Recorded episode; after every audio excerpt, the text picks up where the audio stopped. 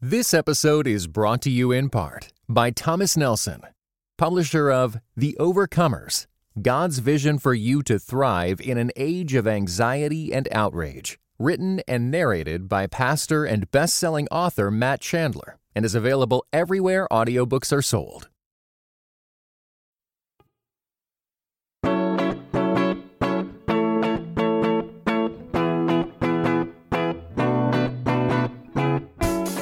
Listening to Seeing and Believing, a film and television podcast that searches for the sacred on screen. I'm Wade Bearden. And I'm Kevin McLenithan. Welcome to the All Villains All the Time episode of the show. We have everything you need on this podcast from snarling demons to Disney baddies. Part of a balanced villainous breakfast, of course. First up, we're going to be talking about the latest in a long line of Disney reinventing some of its classic characters.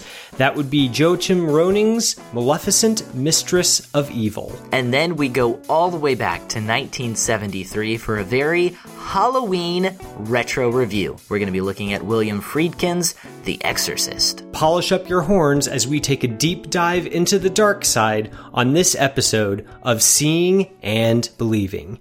I remember the story of a baby. A baby cursed to sleep and never wake up. Really? Who would do such a terrible thing to an innocent child? Well, there are many who prey on the innocent. I'm sure your kind would agree. What do you mean, my kind? She means humans.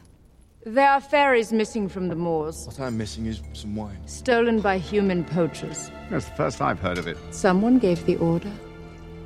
We are here with episode 222 of Seeing and Believing, and this is a great Halloween style episode. I know we still have a little ways to go before we reach October 31st, but we're really just getting people in the spirit right now, Kevin. That's that's what we do at Seeing and Believing.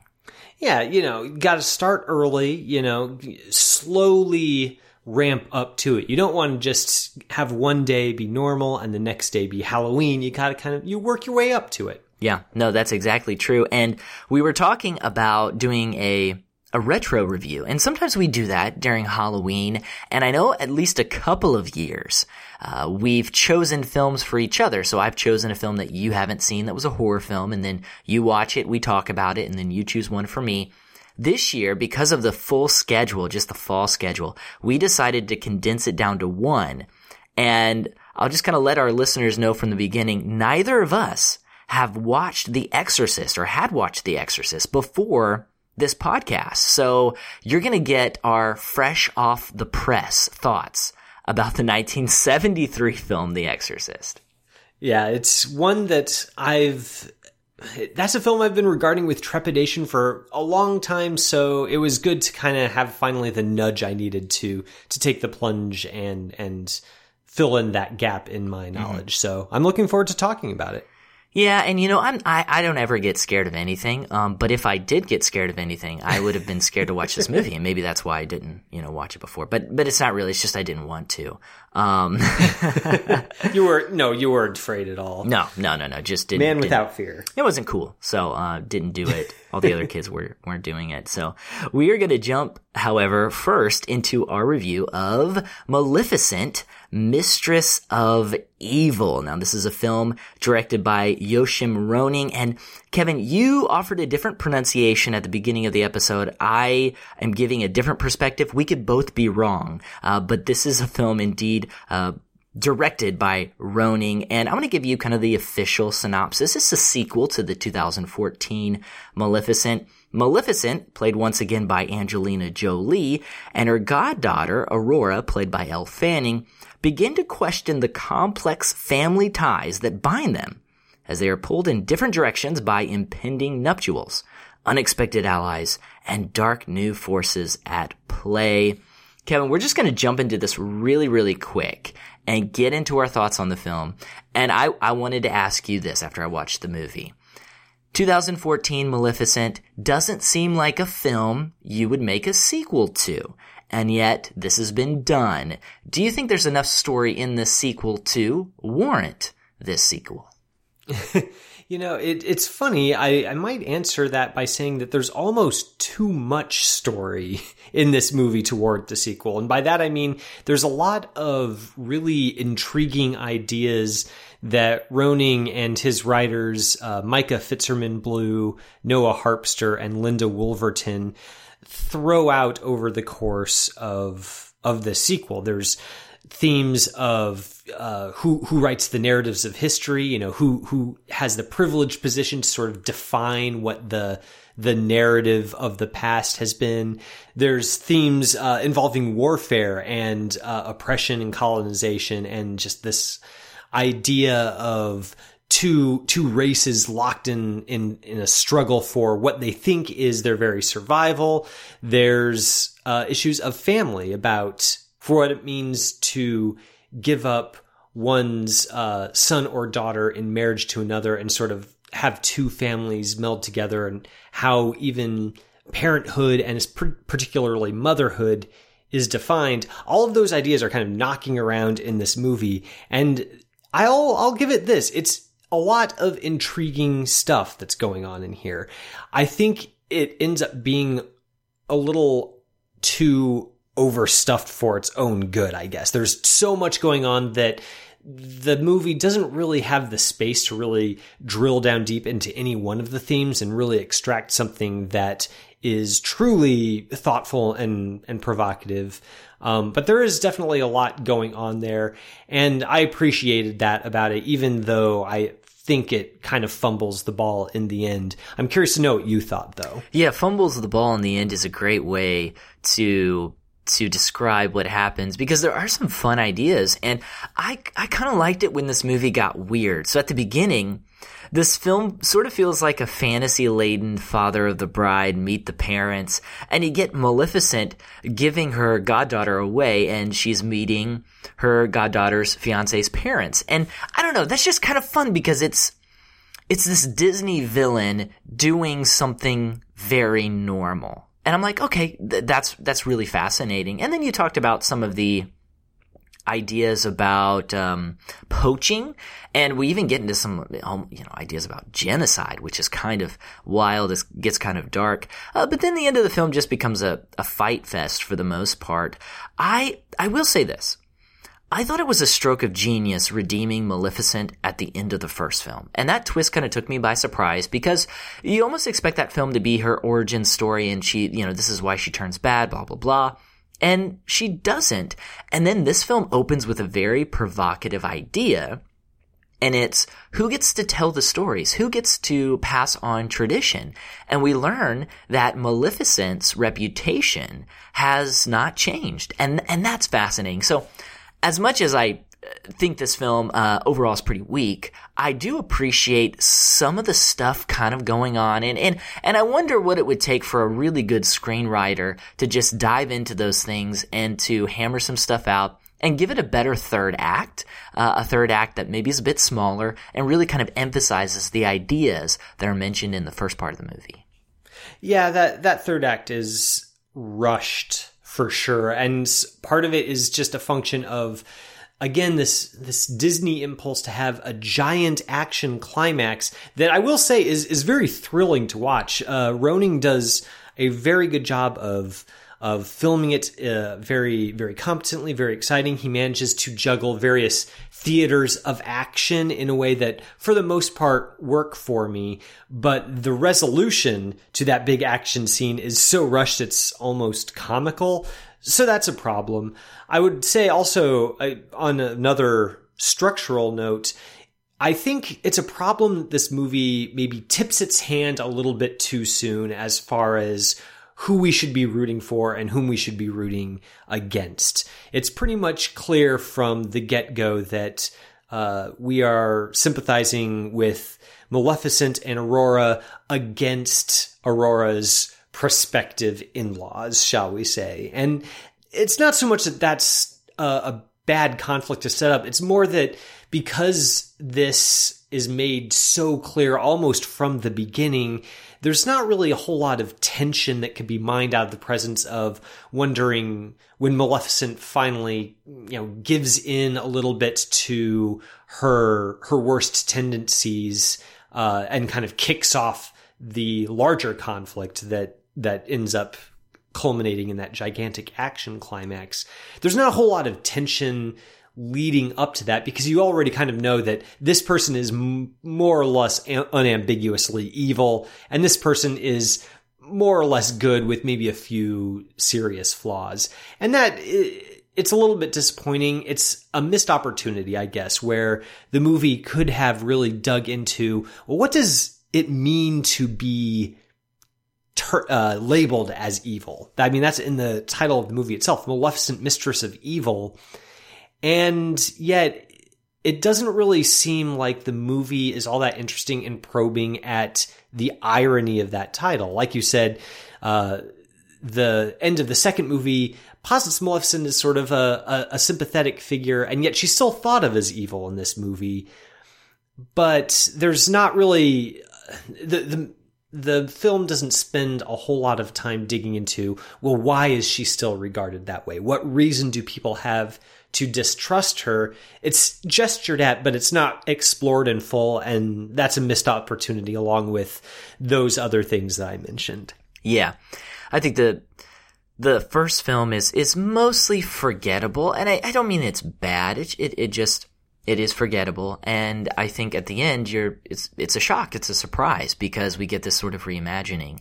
And here, like you mentioned, we don't ever think that she's going to become a villain. You know, this is never, oh, this is actually her prequel story. This is how she becomes, you know, who she is or who we know her to be. And that definitely hurts the film uh, a bit. I, I think the CGI laden visuals here are, are kind of hit or miss. Uh, some work really well. There's one towards the middle part of the movie and Maleficent is walking down this, it's almost like a light tunnel that, that looks like it's lined with hair or straw. And so some of it is, is, is fun and it's visually arresting.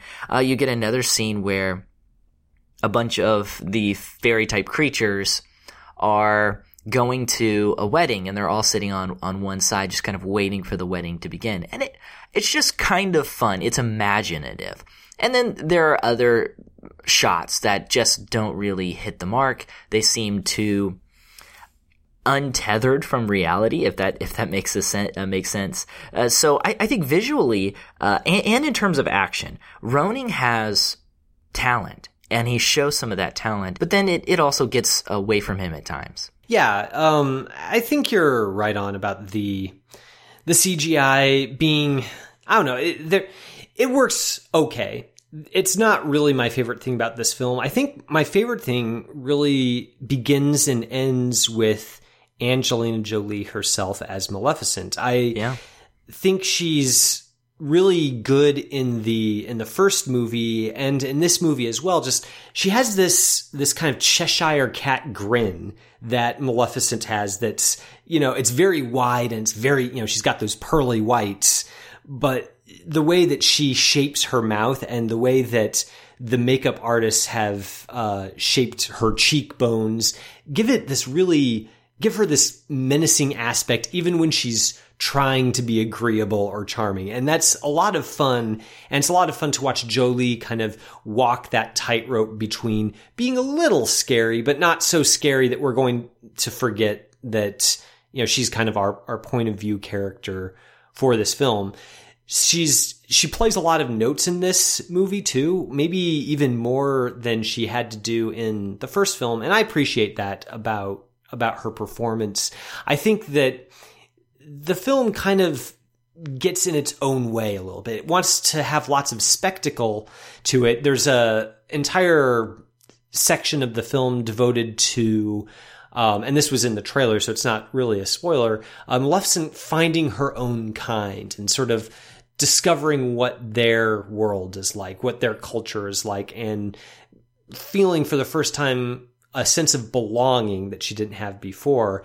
And that's a very compelling thread to follow, but it's overwhelmed a little bit by kind of the the almost uh, James Cameron's Avatar kind of CGI trappings and you know technological wizardry going on in in that scene that it's it's more than it needs, I guess. And maybe that's kind of what I would say about the film as a whole is there's lots of kernels of interesting stuff, but it's just it's more than it needs to be effective. It's it's too much of a good thing, maybe. Yeah, I I echo you in that Angelina Jolie is is really great here, and she can be kind of scary at times. She can kind of open up her heart at times, and then at times she definitely plays along with the jokes, and I think that helps the film as it kind of moves along. And I think Jolie is one of those performers who's very very good. I think most people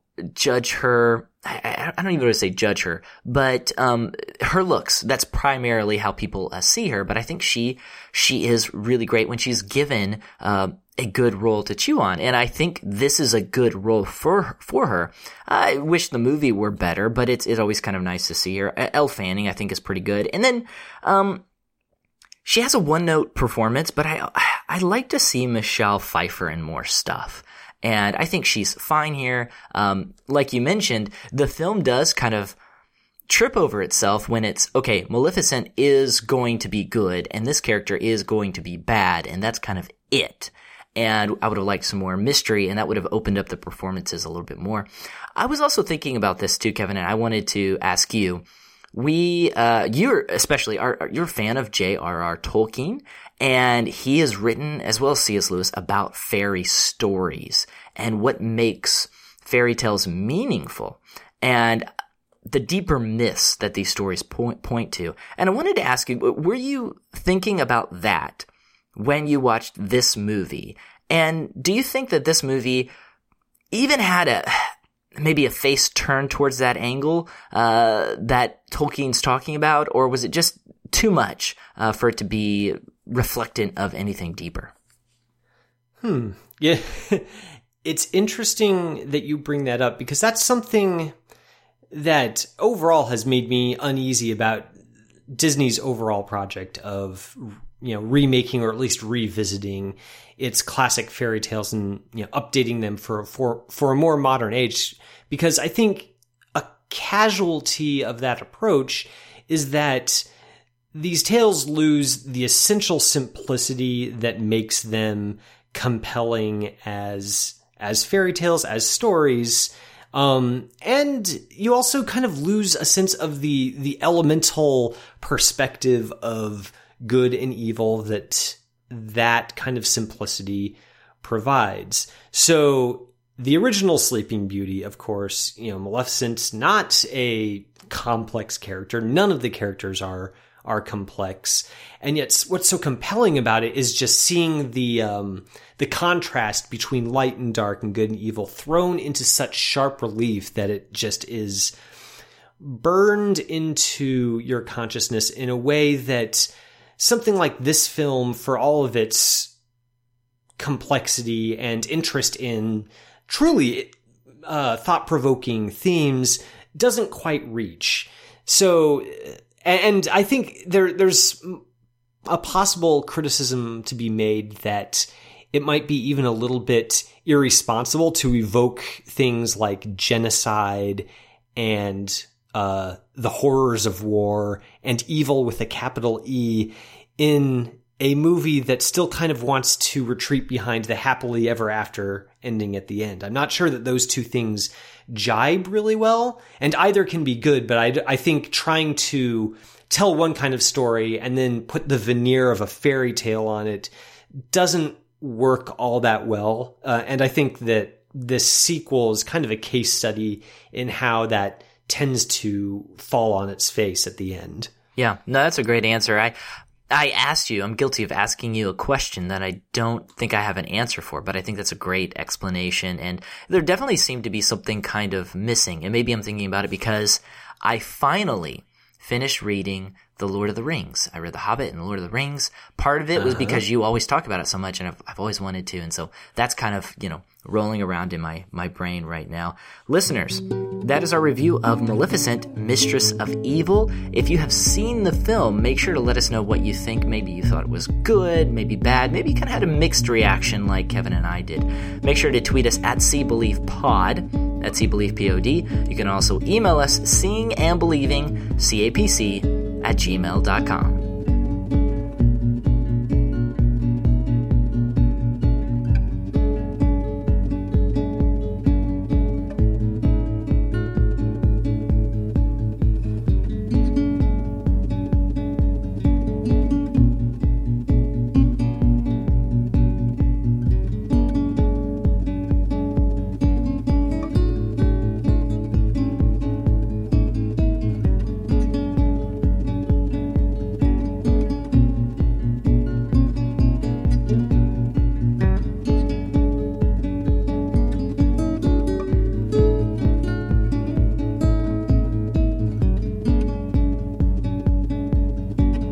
Listeners, we very much appreciate all that you've done to support us via our Patreon page. It's really easy to do, and we have a number of levels of donation. And when you support us, we give you perks, lots of fun stuff. So make sure to do that. Kevin, one of my favorite levels is the what can you buy for $5 level on Patreon? I think it's I think it's just fantastic. And I wanted to ask you, uh, what could you buy for 5 bucks? Well, there's an amusing part in the new Maleficent movie where Aurora kind of they, tries to find a solution to the the problem of Maleficent's horns. You know, they're scary to the humans, so when they go to have dinner with the in-laws, she tries to give Maleficent this veil to put over her horns to cover them and make them more palatable. And you know, if you are the sort of person who maybe doesn't have horns but has an unsightly head, maybe some weird bumps on your scalp or a bad haircut, $5 would buy you certain kinds of customizable coverings to distract from that fact. So maybe just a bunch of googly eyes that you can stick onto your head or, you know, maybe just a, a biker kerchief or, you know, a, a flag from the country of your choice. All these things are possible and uh, will perhaps make you feel a little bit less self-conscious about any odd, odd, unsightly and or horn-shaped things you've got going on up there. You know, Kevin, I wish I could have had that available to me whenever I was in middle school. Definitely would have used it each and every day. Only five bucks. All the middle school uh, kids out there, all the babies out there who are listening, uh, this is available to you if maybe you're going through some some awkward mm. years. You know. Yeah.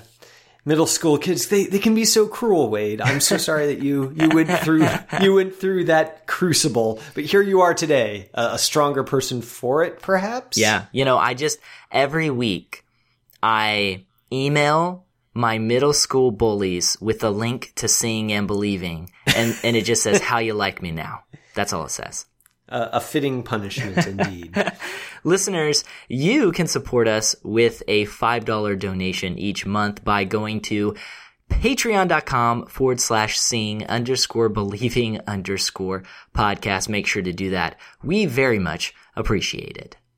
Yeah, we also appreciate any support you can throw the way of the Christ and Pop Culture Podcast Network. You do that, of course, by becoming a member of Christ Pop Culture. That is also $5 a month, and it gets you access to members only offerings, as well as our members only forum on Facebook.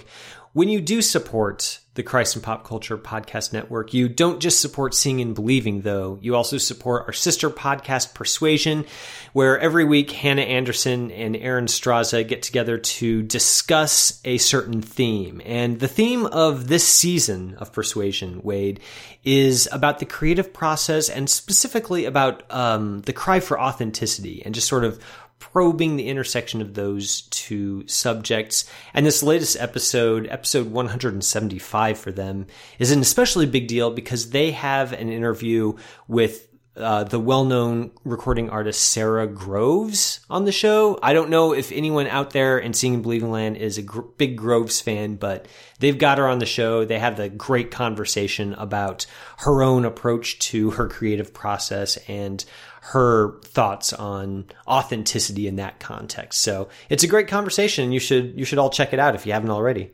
Yeah, I would encourage people to definitely do that because it's a fantastic podcast. We did get some feedback, Kevin, on Twitter, and it just seems like listeners won't let me not see a specific film. So Christian, really, what film is that? Christian Hammaker uh, tweeted us, and he said, in preparation for Parasite, watched Bong's Memories of Murder last night, spurred by See Believe Pod recommendation. Their comparison to Zodiac, a big compliment, is apt. Well, mm-hmm. I keep people keep pushing me, pushing me to do that. The only problem with this tweet is Christian's profile picture is of the Washington Nationals. Uh, they are playing the Houston Astros in the World Series, so I'm going to take all of that with oh. a grain of salt. uh, a big tactical error there from Christian, imploring you to to better yourself in the era of cinema knowledge while championing the te- the ba- the baseball team that's anathema to you. Mm-hmm. I get it, Wade, but I don't pretend to understand. Listeners, like we mentioned before, we'd love to get your thoughts. Whether you are a baseball fan, whether you are an Astros fan, or whether you're just wrong, who knows? We would love to get those. Tweet us at SeeBelievePod at SeeBelievePod, or email us seeing and believing capc at gmail.com. Thank you. Look, I'm only against the possibility of doing your daughter more harm than good. Nothing you could do could make it any worse. I can't do it. I need evidence that the church would accept his signs of possession. Like what? Like her speaking in a language she's never known or studied. What else? I don't know. I'd have to look it up. I thought you were supposed to be an expert. There are no experts. You probably know as much about possession as most priests. Look, your daughter doesn't say she's a demon. She says she's the devil himself. Now, if you've seen as many psychotics as I have, you'd realize that's the same thing as saying you're Napoleon Bonaparte. You asked me what I think is best for your daughter. Six months under observation in the best hospital you can find. Welcome back to the second half of our show. My head has been twisted around 180 degrees for this segment, Wade. So I, am I'm, I'm really hoping that our producer Jonathan will be able to take care of any resulting sound issues during his editing of this sound file. you're you're if, if it feels distant, it, it's because yeah the the sound is coming out of the backside of your body instead right. of yeah that yeah. Well hopefully jonathan can do it because he can work magic on this entire podcast. Well well he might have to considering that my head is now facing directly away from the mic whereas before you know it was right in front of me. So but we'll just run with it. We'll do what we can. Um, we are going to be talking about a very famous film on this segment of the show Ever since its release in 1973, William Friedkin's The Exorcist has had this reputation as one of the most harrowing horror films of all time. Its story of young Regan, played by Linda Blair in an Oscar nominated role, being possessed by a demon, and of the priest who must try to save her while struggling with his own less literal demons, has been alternately praised and shunned by religious audiences as either a no holds barred depiction of true spiritual evil and God's ultimate sovereignty, or else a depraved wallow whose no holds barred depictions carry spiritual dangers of their own given the Halloween season and our stated mission on the show of searching for the sacred on screen, Wade, it was probably only a matter of time before we discussed William Friedkin's horror classic. But we're going to finally do that now. So to get us started, I'm curious to know, since this was the first time for both of us, I, I was wanting to know what your expectations were going into this movie? What had you heard about it? What were you expecting about it going into the film? And on the other side, how did your expectations measure up to the real thing? Yeah, you know, I think my knowledge of the film for the most part growing up was my mom saw it whenever it was released in theaters and it was she just found it to be very disturbing and so it was like you know this is it's a just a disturbing movie so never watched it growing up and then uh, like i mentioned uh, not scared of it just didn't want to do it uh, till now um, but i was i was a little apprehensive about it because as a christian i mentioned this before we know that the supernatural does exist and so yeah that stuff happens. Uh, maybe not in this way, but but things like this do happen. And um, I also read this this really great piece by Martin Wendell Jones on ChristandPopCulture.com. Uh, it's titled "I finally made myself watch The Exorcist, and I did not leave without hope." And so when I read that, I kind of was I thinking to myself, okay, like I I do, you know, I need to watch this because there's there's something kind of deeper going on. And you know, after seeing it, I I, I think it is a little freaky. It is a little scary. Um, and I I walked away realizing that it that it isn't just like like Martin said, it isn't just darkness, but there is there are glimmers of hope, and maybe we can jump into those. But um, yeah, that's kind of my general overall thoughts. What about you, Kevin? So this is a movie that I have to confess I've avoided for a really long time. I I go back to a time when I was in college, and you know this was back before I really had my cinematic horizons expanded. So I was I was still a little bit sheltered as as far as horror movies go. And I remember having a conversation with a friend who had seen it, and he described. Uh, probably what is still the most blasphemous scene in the movie, uh, involving uh, Linda Blair's character and a crucifix. And I remember after hearing the description of that, I was just so disturbed by it and so not wanting to see that depicted on screen that I kind of almost made a vow to myself that I would never watch this movie that was just probably not for me. Um, and that mostly stayed with me even after I kind of grew to love movies and even horror movies. But I, I kind of still shied away from the film. I wasn't so much worried that it was going to spiritually corrupt me, but just it seemed like it maybe wasn't the most edifying thing for me, so I just sort of passed on it. But I decided, you know, with this show coming up, I was going to take the plunge, and I did. And what was most surprising to me about the film is I didn't really find it all that scary. And I'm really interested to talk about this with you, Wade, uh, and see what you thought because it does have this outsized reputation as just this monumentally disturbing, frightening experience. And yet, while I was watching it, I found myself really appreciating a lot of what's in it, but not really being not having the sort of, you know, fingernails digging into my palms, edge of my seat, hiding my eyes kind of experience that I've had with other horror films. So that was a little bit of a surprise to me. It was not as, it was neither as spiritually disturbing as something like The Witch was, and it wasn't as viscerally terrifying to me as something like Alien or The Thing was. So that's kind of where I am right now, but I'm curious to know uh, how that struck you on, on this initial viewing. Yeah, so I mentioned it, it is freaky, it is scary. It's not, you know, I don't think anywhere close to the scariest movie that I, that I have seen. Um, and I was thinking about that and I, I think for me personally, and maybe it's different for you, I think because I've watched The Witch and because I've seen Sinister and some other movies like that, The Exorcism of Emily Rose, that this wasn't a, it wasn't a shock to me because I had inoculated myself previously. If I would have watched this in high school, or the early years of uh, college, I, I, think it, I think it would have been.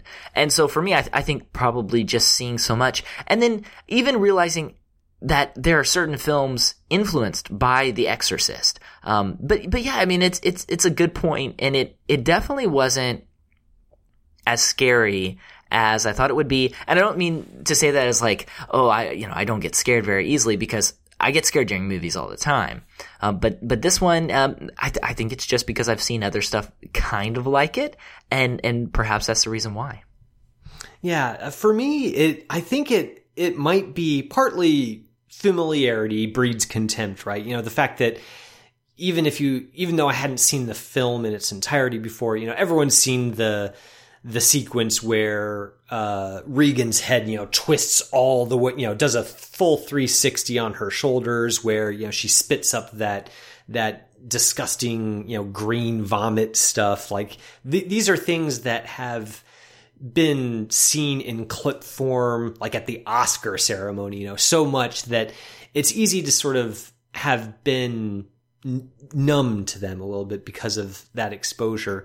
So that's certainly part of it. I also think though that it might be that Friedkin doesn't really he, he goes a little bit overboard, I think, with the makeup effects here. He there there's a certain point while watching this film where it feels a little bit too much like I'm watching uh a, a like a, a, a actor wearing a scary Halloween mask, sort of that kind of effect where what's happening is on screen is kind of disturbing, but the grotesquerie of it, the sheer the sheer scale of it is so much that it's hard for me to be drawn into it and take it seriously, if that makes sense. It, it's as if you know the film begins at a zero and Regan's just a a normal girl and Friedkin ramps up pretty quickly to the you know speaking in uh, a different voice and that horrible gravelly voice and having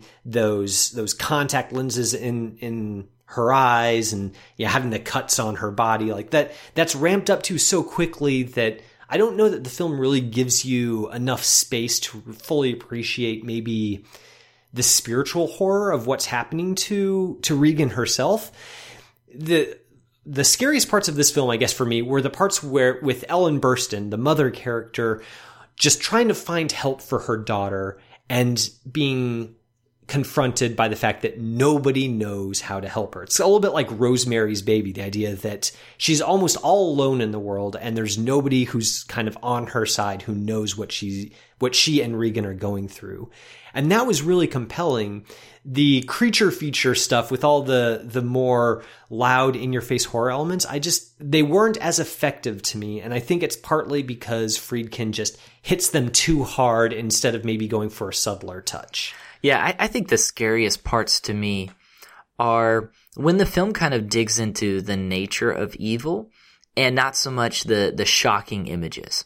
And so when uh, Regan is talking to Jason Miller's character, the priest, and she begins to talk about how he left his mother to die alone and just just begins to lie to him to manipulate him. That was more frightening to me because it, it seemed to describe evil that, that wasn't just localized. It's not just, okay, it's happening right here in front of me. This, this girl has a demon, but evil that's kind of all around and evil that has knowledge of things that, uh, we maybe don't think it has knowledge of. And so when the film kind of digs into that, I, I think it, it does a fantastic, uh, a fantastic job. And I also appreciated this, in terms of themes, this idea of um, a secularized society and this loss of belief in the supernatural. And if if that was a hot topic back then, it's even more of a hot topic right now. The idea that no one in this movie wants to admit that she has a demon. There's always some sort of explanation for it. And when the doctors do suggest an exorcism, it's basically like, oh, it's not because there's a demon, but your daughter believes there's a demon. If you do an exorcism, then it, you know, she'll, she'll think that it's left, it's gone. And I, I found that to be just kind of a powerful point of, in our world, in Western society, we have this closed box mentality of, okay, uh, evil is just people doing bad things, and that's kind of it. And there's no sort of supernatural uh, beings that are guiding things along. And it, this movie highlights that no, like there, there's a war going on. There's spiritual warfare that's happening, and something that we learn about, you know, in in the Bible when we study the Bible. And uh, there are things happening that we cannot see, and our society doesn't always want to acknowledge that. Partly because of fear and because then the doctors are outside, it's outside of their control. They can't treat it. And I thought that theme was really strong. And so when the movie digs into th- those types of items, I think it's great. When it just gets kind of like spooky and weird, some of it, it works fine, but it's definitely less effective.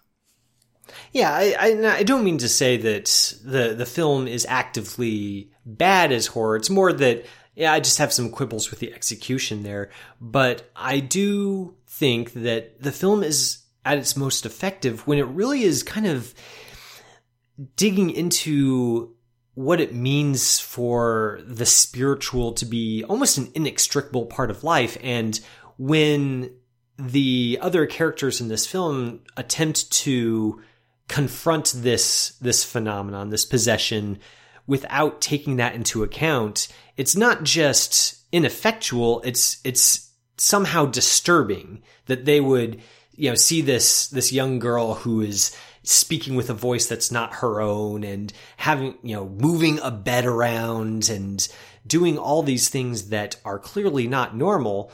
The fact that they would then coolly suggest that, you know, it's all psychosomatic, it's in her head, maybe we should just take another spinal tap, that's truly horrifying. And I think that that's where you really see uh, the influence of the the screenwriter and the the writer of the book on which the film is based, William Peter Blatty, who himself was a you know a very uh, committed Catholic and very intentionally built this story in such a way where that spiritual element comes to the fore, not just as window dressing for a, for a spooky Halloween story, but as something that takes its spiritual evil seriously and also posits the need to, for its characters to take it seriously and for its characters to posit something else spiritual in opposition to that evil. And I think that that's an integral part to why maybe this film has persisted as more than just a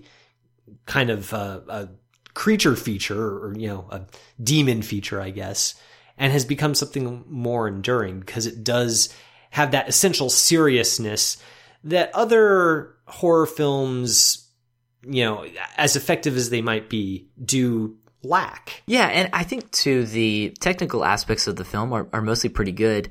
I do think the movie, kind of like you mentioned, ramps up the action really quick with uh with the daughter, and then there's the whole question of well, would the Catholic Church approve of an exorcism? And that happens really quick quickly. That's resolved very very quickly. But I do appreciate how the movie jumps from scene to scene. And so you'll get this kind of horrifying moment and then you'll get a quick cut.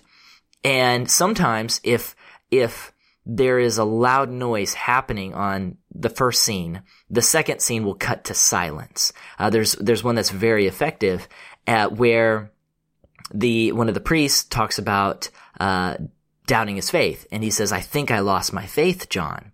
And the shot immediately cuts to this quiet, deserted neighborhood as, as the wind blows.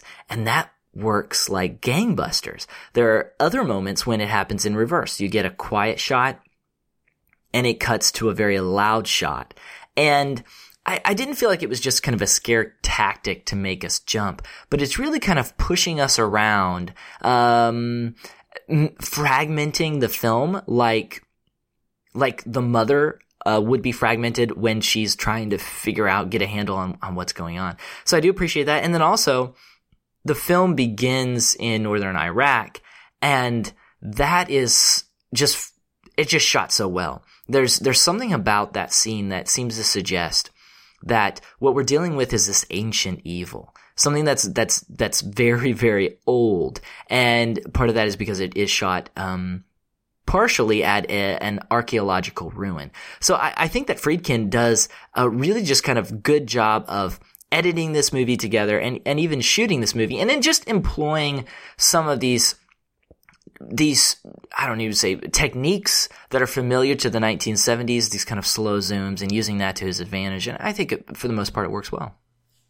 And that editing scheme is employed with a very specific purpose. It's not just to create a jarring effect. It's also meant to suggest the the fact that this the spiritual horror and mundane reality you know, bump right up against each other. There's no, there's no neat sort of dividing line where, you know, this is the spiritual warfare part of the movie and this is the part where Father Karras goes home and gets drunk because he's sad over the passing of, of his mother. Those things are both right next to each other and are related to each other. We, as we come to find out in that horrible scene where the demon inside Regan tells him that his mother is there in there with the devil, you know, like that she's in hell and that she is suffering horribly. And that's just Friedkin has up to that point done so well in juxtaposing the spiritual and the physical that when that moment comes, you believe it too. You you can kind of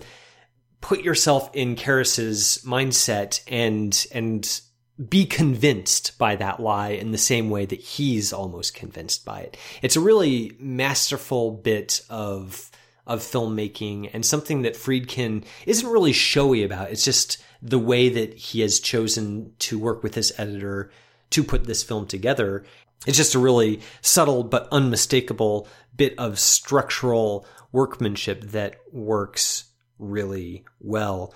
Um, I want to talk a little bit about the the cinematography in this film. Of course, there's uh, the really iconic shot of Max von Sydow's uh, father Merrin pulling up out front of Regan's home, and you know it's kind of foggy, and you get that silhouette of him looking up at the window. Um, but there's something in the cinematography elsewhere uh, by Owen Roizman, who's the the director of photography on this film, that is maybe a little bit different, more more different than I was expecting, I guess, from having seen other movies about demons and demon possession, kind of spiritual darkness, where they tend to really play up the you know the darkness in the lighting and in the set construction. And in this film, it doesn't really follow that scheme so much. Roizman really actually shoots a lot of the scenes with Regan in pretty matter of fact lighting. There's light, you know, regular bedside table lamps in the room, or there's daylight coming in through the blinds, and it's all kind of matter of fact in its depiction of the horrible spiritual struggle going on in this little girl. I thought that was very effective. Yeah, and it kind of goes back to what you mentioned before this idea of telling a story that can happen in the mundane part of life. That this is just, this is just what she feels like an average girl. She plays with a, a Ouija board and somehow the door gets opened and evil creeps in to our normal lives. And so I, I thought that that was, yeah, like you mentioned, a, a an effective way to shoot the film. I, I do want to go back to kind of Martin's comment. Uh, he leaves with hope. And I, I think, uh, this film really does, I think, strike a balance between, um, sadness and hope. You have the two priest characters, Max von Sydow, he passes away. Jason Miller's priest character passes away at the end, uh, and he does so by basically uh, through self-sacrifice. He takes the evil upon himself, and it says something about the nature of the priesthood. Uh, the nature of ministers in general, uh, taking on this evil for the sake of the individuals, but then it's also connected to uh, our ultimate high priest, and that's Jesus taking on that evil and dying for us. Now, there's not necessarily a direct comparison, uh, but I left the film uh, thinking to myself, okay, yeah, there, there is, there is hope through the work of Jesus, but also through the individuals that he has empowered around us. So it is a dark film, um, but I, I agree with, with Martin's uh, comment in that article. Yeah, there's uh, something that Blatty himself uh, said about the film, uh, or or maybe it was about th- just the story in general. Um, when he he said that people kind of bring their own baggage into The Exorcist. And if you are the sort of person who finds hope in God and in God's sovereignty and, you know, doesn't, knows that spiritual darkness is real, but doesn't necessarily fear, live in fear of spiritual darkness, then those, that sort of person will watch The Exorcist and come away with that hope that uh, Martin mentioned in, in his piece. Uh, Blatty likewise said that somebody who comes in who doesn't really have that kind of appreciation for the spiritual realm or is more maybe of a, of a materialist will come away from The Exorcist much more disturbed and maybe even despairing and, and thrown off by it, the way in which, you know, two essentially innocent priests die as a result of this, this possession. And, I think that's a really insightful comment on his part because it, it reveals essentially the fulcrum on which this story turns, which is the apprehension that spiritual darkness is real, but it also doesn't win the day, and that um, it can be essentially completely wiped away by Father Karras's sacrifice. It's a very Catholic idea that the priest is the one who takes who takes on the demon and essentially absolves Regan of everything that uh, the demon did through her. There's a line of dialogue at the end that says, you know, she remembers nothing. She doesn't remember the possession. She doesn't remember the people who died because of the demon. She's essentially free. And there's something about a priest being involved in that process that is very Catholic. And even if you're not Catholic, something that's very, very Christian. The idea that somebody can take your darkness onto himself and, and, and make it clear. And that's, uh, I think kind of for me at least, what this movie really boiled down to. No, I, I think that's a great observation, and uh, it's a great way to, I think, to describe this movie. Listeners, that is our review of The Exorcist from 1973. Let us know what you think of the movie. I'd love to hear your thoughts. Some of you, maybe you've never seen it, and some of you are trying to work up the courage to do so. So we'd love to hear about those experiences. Once again, tweet us at SeeBelievePod, SeeBelievePod on Twitter. You can also email us seeing and believing capc at gmail.com. Kevin, we have reached the part of the show where we recommend something from the world of television and or film to our listeners. What would you like to recommend this week? Well, um, The Exorcist isn't the only film that I uh, watched this October, kind of trying to get into the Halloween spirit. I recently saw another film that just completely blew me away, and that's 1961's The Innocents, directed by Jack Clayton. This is a a film that uh, is based on the Henry James novella The Turn of the Screw. It's a ghost story about a governess who goes to this secluded country estate to take care of two young children, and then she comes to suspect that not only is the house haunted, but that the ghosts are focusing their attentions on the two innocent children under her care. It stars uh, Deborah Kerr. It's been it's co-written by Truman Capote. It's got this incredible cinematography by Freddie Francis. This is probably one of the most visually amazing horror films I've ever seen. Uh, it's just the black and white cinematography is just absolutely stunning. And this is one of those horror films where it is a lot more about getting inside your head, about the psychological, more so than it is about showing lots of spooky things. And I think that's why it got under my skin so effectively. So if you're looking for a ghost story that's got a more classic feel, uh, I don't think you could do much better than uh, The Innocents. I've heard a lot about that movie, and I haven't had a chance to to watch it yet. But uh, maybe I'll get around to it here soon in October. That's a it's a very good pick. I, I kind of went in a different direction. Uh, so if you kind of have this dark, moody movie. I went to a film uh, starring Angelina Jolie that I that I really like and I think she does well in. It's the 2010 film Salt. It's directed by Philip Noyce, and this is you know this is one of those movies that's just a pretty good action film. I I'm not gonna overvalue it or talk it up too much. It's just a really entertaining movie. Angelina Jolie is the CIA agent and she goes on the run after someone accuses her of being a Russian spy. So you kind of get everything you need in a good spy action movie with that premise. So there's some heart in it, and um, it's a movie that I've I've watched a couple times, and I've genuinely been entertained. So if you want to check out more of Jolie's work and you haven't seen the uh, the film Salt yet from 2010, make sure to check that out. I've heard that that's a, a really fun spy thriller, uh, almost a, in a way a throwback to the the kinds of action movies that were were more common, but I haven't seen it yet. So maybe maybe this will be the the prod I need to to get around to it. Yeah, we should start a list of just our recommendations. I think that'd be uh, be great. But yeah, no, it's I, I think it's a I think it's a really good film. Listeners, that is the end of our show. Make sure to rate and review us on iTunes. We very much appreciate that. Thank you for listening to this week's episode. It's brought to you by our Patreon supporters and ChristandPopCulture.com. Our producer is Jonathan Clausen, who every week helps us to search for the sacred on screen. We'll be back next week with some fun stuff. For now, I'm Wade Bearden. My co-host is Kevin McLenithan. And until next time, this is Seeing and Believing. You have been listening to Seeing and Believing, an official production of the Christ and Pop Culture Podcast Network. Please rate and review the show in iTunes and check out our other shows at christandpopculture.com slash network.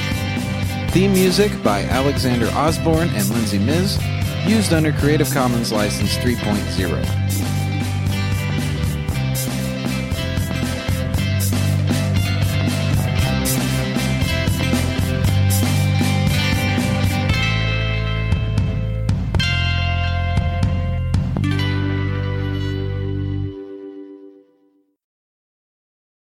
This episode is brought to you in part by the Beyond Ordinary Women Ministries podcast. Do you want to grow in your influence? Bow's episodes feature tips for leaders of any kind, from mentoring one woman to leading a ministry. Browse Bow's podcast at beyondordinarywomen.org.